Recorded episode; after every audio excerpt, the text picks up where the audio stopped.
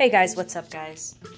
So, have you ever thought about age and the impact that your age can have on your everyday life?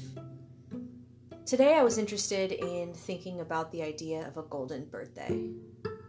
Now, for those of you not familiar with a golden birthday, it's a unique once in a lifetime event uh, that occurs similar when you when you turn the age similar to your birthday.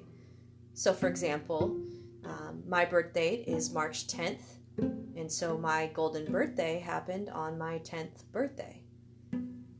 Now, I was prompted to really think about this today because uh, Mrs. Bardonix's son, Bryson, actually turned 26 today, and today happens to be April 26th. And I was thinking, what a cool thing. And what if our society our culture actually like considered this concept and it became like a huge celebration? So in a lot of cultures, you know, you have these, you know, prime birth dates that or prime birthdays that mean a lot more than other ones. For example, uh, if, you know, you're the Hispanic culture, quinceañeras are, you know, really a big deal, and that's when you turn 15.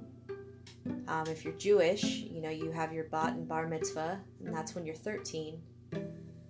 For a lot of Americans, uh, and you know, made popular by MTV, we have our super sweet 16th birthday and then you have the 18th birthday, and then the 21st. And after that, it kind of just fizzles out. But this golden birthday is an idea, it's a thing, right? It's a thing where we could, in addition to all those special celebrations, you know, we can make the world revolve around a person specifically on that golden birthday. Now, obviously that would look different every single year that you're alive, right? Depending on when your birth when your birthday fell.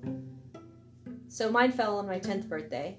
Um, I was talking to my sister earlier. Hers fell on her 13th birthday. I can remember her 13th birthday really, really vividly. She had a little like party. It was boys and girls, and my mom rented this restaurant, this room in a restaurant in Fresno, and it was a huge celebration. But when I was 10, I can't recall that moment the golden birthday wasn't a thing and it wasn't even in my you know my brain space. And so it was just your typical 10th birthday. I'm sure i had people over and we had cake and maybe we swam a little bit. Yes even in march. That's what happens when you grow up with a pool. But for people who were born later in the month uh, the 30th the 29th the 28th even the 20th imagine being born on the 21st you get your 21st birthday and it's a golden birthday. And if it was a big thing in society the celebration would be off the hook.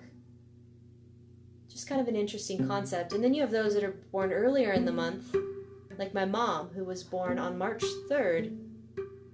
She'll never even get a chance to remember her golden birthday because she turned three on that date.